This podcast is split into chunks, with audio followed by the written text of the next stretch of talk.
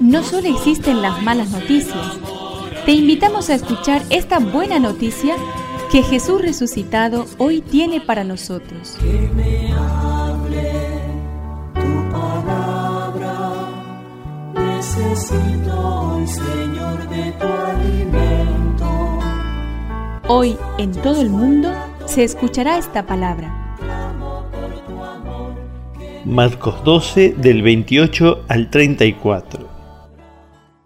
En aquel tiempo un escriba se acercó y le preguntó, ¿cuál es el primero de los mandamientos? Jesús le respondió, el primero es, escucha Israel, el Señor nuestro Dios es el único Señor, y tú amarás al Señor tu Dios con todo tu corazón, con toda tu alma, con todo tu espíritu y con todas tus fuerzas. El segundo es, amarás a tu prójimo como a ti mismo.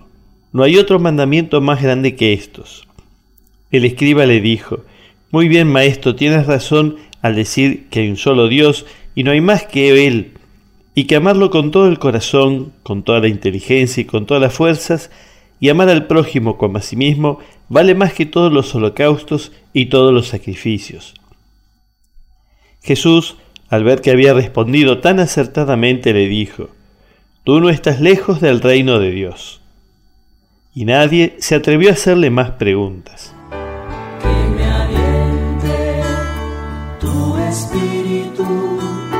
necesito que me este valor. El escriba se dirige a Jesús de forma interrogativa, esperando quizás de él un progreso en el terreno del conocimiento.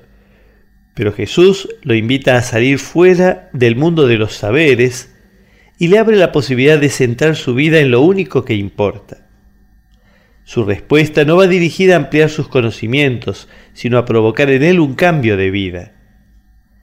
El reino sigue acercándose también a nosotros cuando aceptamos que al amor no se llega por la vía de las generalidades, sino a través de la realidad tangible y concreta de los hechos.